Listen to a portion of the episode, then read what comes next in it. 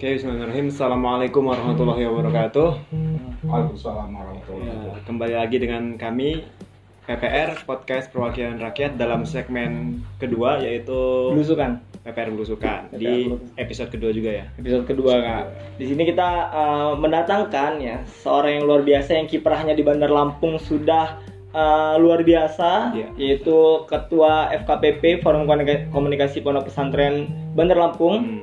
Kiai Haji Ismail Zulkarnain. Assalamualaikum Pak Kiai. Waalaikumsalam warahmatullahi wabarakatuh. Apa kabar Pak Kiai? Sehat, alhamdulillah. Alhamdulillah ya. Oke teman-teman, nanti kita bakal bincang-bincang banyak dengan Pak Kiai. Tapi sebelum itu kita beri kesempatan Pak Kiai untuk memperkenalkan dirinya. Dengar-dengar Pak Kiai ini dulu aktivis. Silakan Pak Kiai. Oh iya, ini kan perjalanan hijrah. Dulu tahun 90-an saya kuliah di IAIN, jurusan tarbiyah. Lalu kita masih berani-beraninya waktu itu. Rejim Orde Baru kan nggak ada undang-undang itu langsung main tangkap-tangkap aja. Tahun 92-an, 93, kita ditangkap tuh sama Korem gara-gara kasus ya Orkas, SDSB, Dunia. Bayangkan Ketua Komisi Fatwa Profesor Dr. Ibrahim Hussein menghalalkan Porkas, menghalalkan juri dengan alasan darurat. Hmm. Sudah itu ada peristiwa kubal, kita demoan, demoan. Jadi saya ditangkap tuh siang-siang sama aparat, sama Korem, sama TNI, sama polisi, dibawa ke Kodim. Saat itu gantengnya Pak Kolonel Ferro Danu, gadimnya Pak Ajis, kapal udah Pak Endang Suwanda, kapal Pak Paiman. Ya, cuman masih aktif, masih muda, masih uh, apa masih 18 tahun, 19 tahun. Jadi semangatnya luar biasa, nggak takut. Ah. Udah gitu masih demo lagi besoknya. Tapi alhamdulillah perjuangannya berhasil. Akhirnya SDSB kan ditutup. Hmm. Nah, SDSB ditutup ya itulah ya, ya ke apa masa lalu kenangan mahasiswa. Hmm. Nah, jadi aktivis itu selama dan karena hati, nggak ada kepentingan orang pihak ketiga. Fan-fan aja. Hmm. Nah, berarti prosesnya seperti sekarang menjadi FKPP itu awalnya dulu aktivis ya Pak ya? Iya awal Aktivis aktivis. mahasiswa. Jadi udah itu kerja oleh Danrem suruh kerja di Berkasena karena pening Danrem apa ngurusin kita. Bolak balik demoan bolak balik demoan, akhirnya kasih dua opsi. 94 harus ke Tamak Udang Berkasena. Kita 94 berangkat ke Tamak Udang waktu itu. Hmm. Nah 98 waktu itu terjadi rekonsiliasi reformasi. Iya. Waktu itu oleh Pak Hendro Priyono dan Pak Andi Galip almarhum. Kita ngadakan rekonsiliasi dengan peristiwa para korban tragedi Tarangsari. Hmm. Ini di Lampung. Makanya, iya di Lampung, makanya kita ada buah buku buku tra- tragedi Tarangsari karangan Balai Pustaka ada nama saya situ. Oh. Jadi antara pemerintah pakai konsep islah utuh peristiwa Mekah. Hmm. Itu sejarahnya. Akhirnya kenal sama pejabat-pejabat ke Jakarta ke Pak Hendro Priyono, keliling jadi menteri, kita bisa ketemu beliau. Waktu itu belum ada handphone foto-foto gini, handphone Betul. jadul, Ericsson itu. ya kan. Jadi kalau ada foto kita foto tuh waktu itu. Akhirnya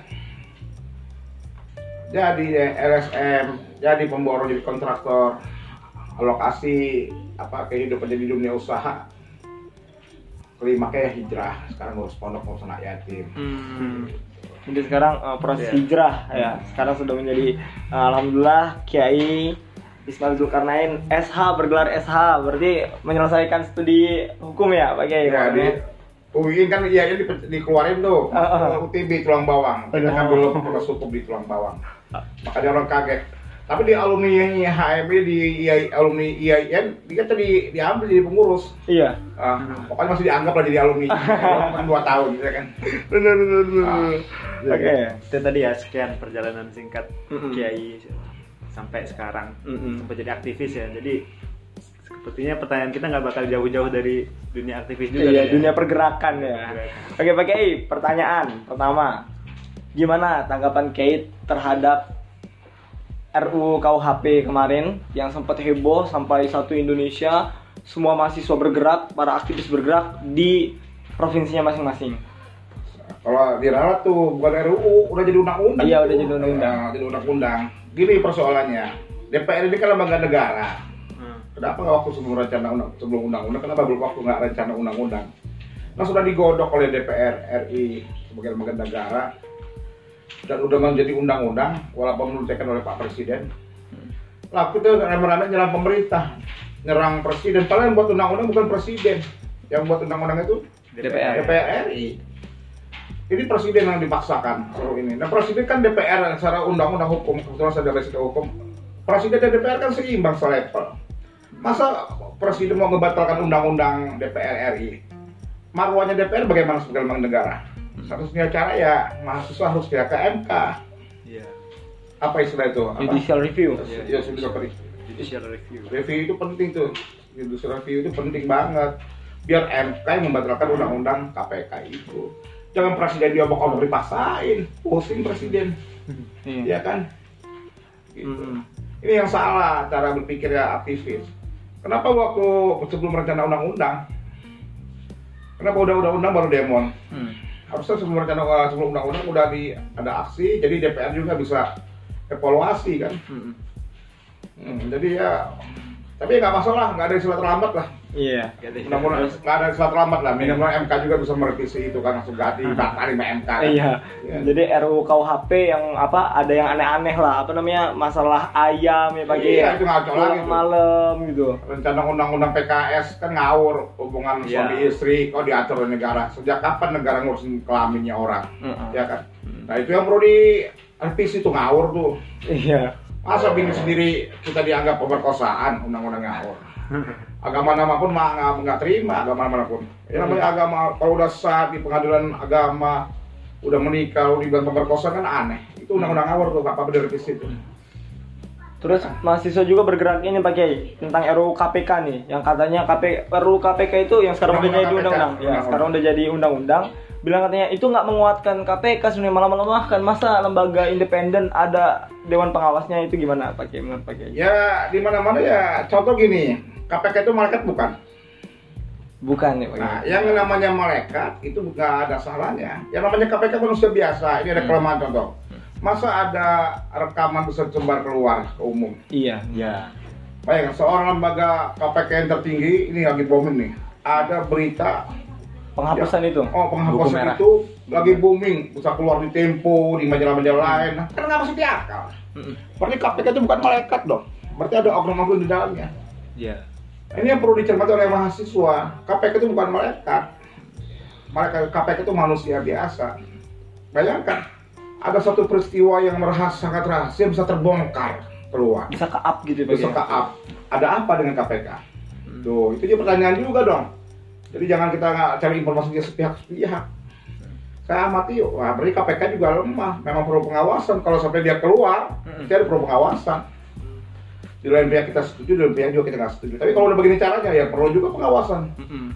Masa mereka jadi apa eh, lembaga super hebat, super power yang hebat, Mm-mm. ngalah ngalahin lembaga presiden, ngalah ngalahin lembaga yang lain. Mm. Kan perlu pengawasan. Orang kalau sudah super power, aro arogan, Arogan. diktator. Hmm. Jadi mungkin DPR RI itu bukan masalah balas dendam kali. Khawatirkan juga kalau KPK itu jadi yang super power. Iya.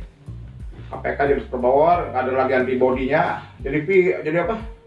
Lembaga super Lembaga yang nggak bisa ada lagi yang mengawasi itu. Mm-mm. Kayaknya wajar lah kalau ada pengawas. Jadi ada ngerem lah, Mm-mm. ya kan? Ibarat mobil jangan kebablasan nggak apa apa gasnya sama rem blongnya. Iya benar Iya. ya. Jadi biar ada yang uh, inilah mantau lah Pak Kiai. ya. Mantap. Ini coba coba sekarang mau tanya. Dengan bocornya rahasia negara siapa yang bertanggung jawab? Nggak ada Enggak, ngaku. enggak ada ngaku, enggak ada yang mau ngaku mereka. Ih, nggak ada ngaku. Pasti bocor. Kamu juga bocor. Nah, gimana Jar? Coba. Pertanyaan selanjutnya ada apa tuh? Sa- eh, lanjut ya Pak Kiai. Kemarin ada pelantikan DPR dan kemarin juga eh, kita ucapkan selamat kepada Pak Presiden. Presiden kita yang baru, Hmm. bukan yang baru deh periode kedua Periode dan kedua. Wakil Presiden yang baru. Ucapannya untuk Pak Presiden dan Wakil Presiden baru kita Pak Kiai. Ya, selamatlah kepada Presiden Republik Indonesia Bapak Presiden Jokowi dan Hmm. Wakil Presiden Bapak Kiai Profesor Dr. Kiai Maruf Amin. Ini Hmm. konstitusi. Jadi jangan bicara lagi satu nomor dua. Ini persatuan bangsa. Ini kadang-kadang kita ini yang kalah-kalah, kadang-kadang yang bawah paling gedumbal. Terima itu kan udah takdir Allah Subhanahu Wa Taala. Allah sudah menakdirkan Pak Presiden Pak Jokowi jadi presiden, Pak Kiai Maruf udah jadi wakil presiden. Terima, ayo dukung pemerintahan yang sah. Jangan nyeleneh. Mengkritisi itu bukan dengan aksi-aksi radikal, apalagi sampai ngebom ngebom segala. Yang seorang lagi bombing apa hilafah hilafah itu. Hmm. Saya pernah ketemu dengan orang HTI, kalau mau pengen hilafah, saya bilang, siapa khalifah jadi Indonesia? Ayo, bikin negara khilafah, Ah. terus khalifahnya sopo? Masa kita bunga-bunga pengen bikin khilafah, khalifahnya nggak ada? Yang khalifah tuh Rasulullah itu zaman Nabi setelah Rasulullah meninggal ada namanya khilafah Abu Bakar, Umar, Hmm. Utsman, Ali. Dan itu dipilih. Kalau setelahnya Muawiyah, Abbasiyah. Bani itu kan kerajaan jatuhnya. Sultan. Bapaknya pensiun meninggal, anaknya jadi raja itu kan khilafah lah. Khilafah ini kan buah daripada amal baik kita. Nah, makanya kalau orang bicara negara kita negara kesatuan Pancasila, maka belajar. Oh, waktu saya waktu sekolah di SD belajar PMP, makanya PMP itu perlu lagi loh.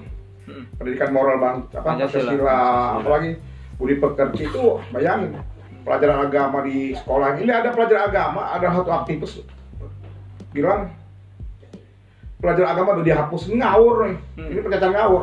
Ada pelajaran agama aja moral bangsa kita rusak, apalagi nggak ada. Mm-mm. Memang kalau mau didik anak secara punya akhlak itu di pondok pesantren. Lembaga pondok pesantren itu lembaga yang mendidik karakter seorang generasi yang betul-betul punya akhlak. Hmm. Ada akhlak kalau generasi pesantren itu. Hmm. Nggak ada lembaga lain yang mampu mendidik anak yang punya akhlak kecuali pondok pesantren. Iya. Bener coba cari santun dengan orang tua, santun dengan guru, mereka siap pakai di masyarakat. Alumni alumni pondok pesantren itu siap dipakai di masyarakat. Ya kan? Ah, begitu mereka jadi kuliah nih di Unila, di UI, di UIN, di lembaga mereka punya akhlak, menonjol tuh anak-anak alumni pesantren. Begitu kuliah, beda kelasnya sama yang alumni pesantren. Gitu. Hmm, gitu. Nah, terus masih menyangkut seputar ini tadi, seputar pergerakan mahasiswa nih. Hmm. Kemarin kita kan setelah mahasiswa unjuk rasa itu menghasilkan tiga korban gitu. Hmm. Tiga korban dari pihak mahasiswa itu menurut Kiai gimana tuh? Ya itu harus ke perjuangan. Zaman Soekarno, Soekarno lengser, Ah, mahasiswa ada korban nggak? Iya. Soeharto lengser, Ada korban. Ada korban. ada korban. Nah sekarang nih, yang penting kalian tidak di pihak apa dihitungnya oleh pihak ketiga. Aktivis mahasiswa merasakan bagaimana jadi aktivis gitu. Dulu tuh Pari Amja mantan aktivis. Iya. Budiman Sujatmiko mantan aktivis 98. Fadlijon. Fadlijon. Terus siapa orang itu? Adiana Pitupulu. Aduh, sekarang mereka lagi empuk dia kekuasaan. Jangan-jangan Kapolri juga begitu nanti. Semoga enggak. Sekarang kalian demon. Ah, nanti begitu jadi pejabat sama kayak dia orang lupa juga. ya kan? Lupa. Nah tugas mahasiswa itu selama niatan baik membangun bangsa dan negara. Kenapa ada korban mahasiswa? Emangnya polisi nggak ada korban juga? Oh, gitu. Ya kan banyak juga polisi masuk rumah sakit. Kita ini kan melihat sejeleknya polisi aja secara keseluruhan. Polisi itu tugasnya menjaga bangsa ini dari apa gangguan inter- internal Iya. dari dalam. Ada aset negara, mau kamu orang demo oleh mahasiswa. Kalau dijaga mau jadi apa itu aset negara? Acak-acak kamu kamu kan masih aktivis. Masih semangat Iya, menggebu-gebu. bisa kursi melayang waktu kita HM aja kan kursi melayang segala macam melayang kok. Nah tugas polisi itu jaga keamanan itu. Aspirasi masuk ditampung. Ya kan ditampung. Ah, tapi yang terjadi apa? Gitu. Jadi mahasiswa itu ya perlu melihat juga sisi apa baiknya polisi ya. Iya, betul. Jadi polisi juga manusia biasa, dia rada capek, meninggalkan anak istrinya, lelah, sama kalian ditimpuki, diteriakin, yang wajar marah juga. Oh kejadian yang kan di Makassar kan udah dipecat polisi ditangkap tuh. Iya, yang yang Poldanya Kapolri diberhentikan. diganti sama Kapolri, ya kan. Itu lihat juga lah, polisi juga manusia, punya rasa capek, lelah, letih. Mahasiswa juga aktivis, saling menghormati lah. saling menghargai capeknya ya. Iya. Yang terbunuh ini ya korban inilah korban oknum lah. Kalau bisa dituntut lah siapa pelakunya ya kan. Hmm. Karena yang kita tahu pakai ternyata bukan tertembak, tapi tembus peluru itu dadanya tembus sama satu lagi mung ter terinjak mobil barakuda Ah, gitu. iya. itu yang luar biasa Itu ada tindak lanjut dari Kapolri kan udah bikin Iya. tim ya mereka bikin tim. Ah. Saya baca di koran TV itu bikin tim Kapolri. Kayaknya sih terungkap itu. Tim investigasi ya. Tim investigasi ya. Terus pakai yang mundur lagi setelah pelantikan presiden sebelumnya ada pelantikan apa kayak ini? DPR. DPR RI ini. Dari seki- 711 DPR yang masuk ke parlemen kurang lebih hanya 60%, 60%. DPR yang hadir ke pada saat sidang Iya, pertama. iya, Kiai. 376 ya Iya, hadir ya. Yang, yang milih siapa yang milih? Rakyat. ya, rakyat. Rakyat. Ya rakyat yang salah kenapa milih mereka? Jadi pertanyaan. rakyat kita ini masih pragmatis. Siapa yang ngasih duit beda dengan Amerika, beda dengan di Turki, Australia. Australia, di Hmm. Filipina. Filipina itu itu calon DPR RI-nya Hmm. begitu udah dapetin janji dibuang ke selokan ditarik tarik dibuang itu Filipina itu negara Iya. kecil kan Iya. negara yang belum berkembang tapi demokrasi sudah hidup di sana nah kita ini enggak berani piro NPWP. NPWP Namun nah begitu anggota DPR ya terjun ke masyarakat kita dipilih dia tabur nah masyarakat milih siapa yang ngasih akhirnya begitu produknya jadi jangan nyalakan DPR juga yang milihnya juga salah mata duitan terima ini ya, terima perbuatan sendiri. iya jadi jangan yang DPR yang salah yang milih bener bener bener. yang idealis, yang punya capable keilmuan nggak dipilih karena punya dana. Iya. Dia nggak bisa apa-apa, dia punya punya dana dipilih tuh, Hmm. ya kan? Jadi nggak jaminan tuh. Ah, ah. Gitu ya. apalagi Jadi apa namanya ketika DPR korup gitu ya pakai ya. Berarti tujuan pertama apa? Balikin modal dulu. balikin modal, modal. karena emang biaya kosnya kan besar. Hmm. Biaya kos dewan itu kan besar banget, miliaran. Jadi wajar-wajar kalau mereka tangkap KPK. Nah, wajar-wajarnya mereka berusaha supaya KPK juga dilemahin. Kan? Iya. Udahlah, nyambung lagi tuh. DPR berusaha mati-matian supaya presiden jangan keluar apa? Eh, perpu. Perpu. Takut dia presiden keluar perpu. Mm-mm. Ya kan? Karena banyak korban dari KPK ya hampir mayoritas DPR. DPR RI. korbannya. Habis senjata makan tuan mereka. Tapi ada lucunya Pak Kiai. Jadi eh, empat tahun belakangan itu DPR itu kalau rapat suka ada pro kontra pro kontra. Tapi ketika rencana Iya, iya. undang-undang ini yang sekarang disahkan satu parlemen semua. pro semua gitu Pak Ya Kiai. wajar pro, karena bicara nasib mereka ke depan. Masa udah baru berapa tahun, baru lima bulan itu tangkap KPK, malu lah mereka. Iya. Makanya mereka khawatir kalau sampai Presiden Pak Jokowi bikin perpu itu. Nah, Hmm. Presiden juga nggak boleh dipaksa oleh mahasiswa. Tadi DPR itu lembaga negara, Presiden loh lembaga negara. Imbang, nggak boleh Presiden intervensi ke DPR RI. Gitu. Terus Pak Kiai eh, melihat sosial politik Indonesia sekarang Pak Kiai, pandangan Pak Kiai gimana? Kita berharap ke depan dengan Presiden yang kedua periode ini politik stabil lah, jangan ada rusuh-rusuh lagi. Kasihan nilai mata uang kita. Rakyat baik petani ya, petani karet, petani sawit, belum petani petani pada hancur sana. Iya. Kita dukung presiden buat infrastruktur. Cuman kalau bisa kita juga bilang sama presiden Pak, kemarin saya setengah bulan ke Thailand. Masya Allah, petani di Thailand makmur. Harga kelapa yang kecil imut-imut mahal. Semuanya petani itu makmur. Nggak ada yang yang apa? Kita beli duren duren Thailand yang mahal itu di Indomaret, supermarket itu Chandra. Itu durennya Thailand, padahal durennya sama, enak kan yang lebih enak Iya. punya kita daripada duren Thailand. Kenapa coba? Nah, ini himbauan ya. Saya prihatin.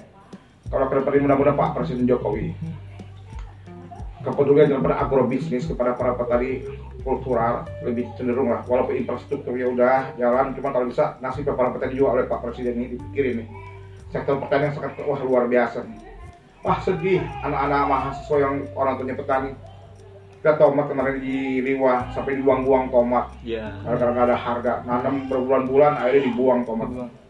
Itu kasihan kan? Jadi kepada Pak Presiden ini dari saya pribadi dan teman-teman di Lampung mohon Pak Presiden nasibnya para petani petani di kampung-kampung lah mohonlah diperhatikan. Karena mereka juga punya masa depan punya anak punya istri punya keluarga. Kalau stabil harga pertanian insya Allah juga stabil Indonesia ini. Karena petani itu nyawanya bangsa ini petani. Itu Iya, betul.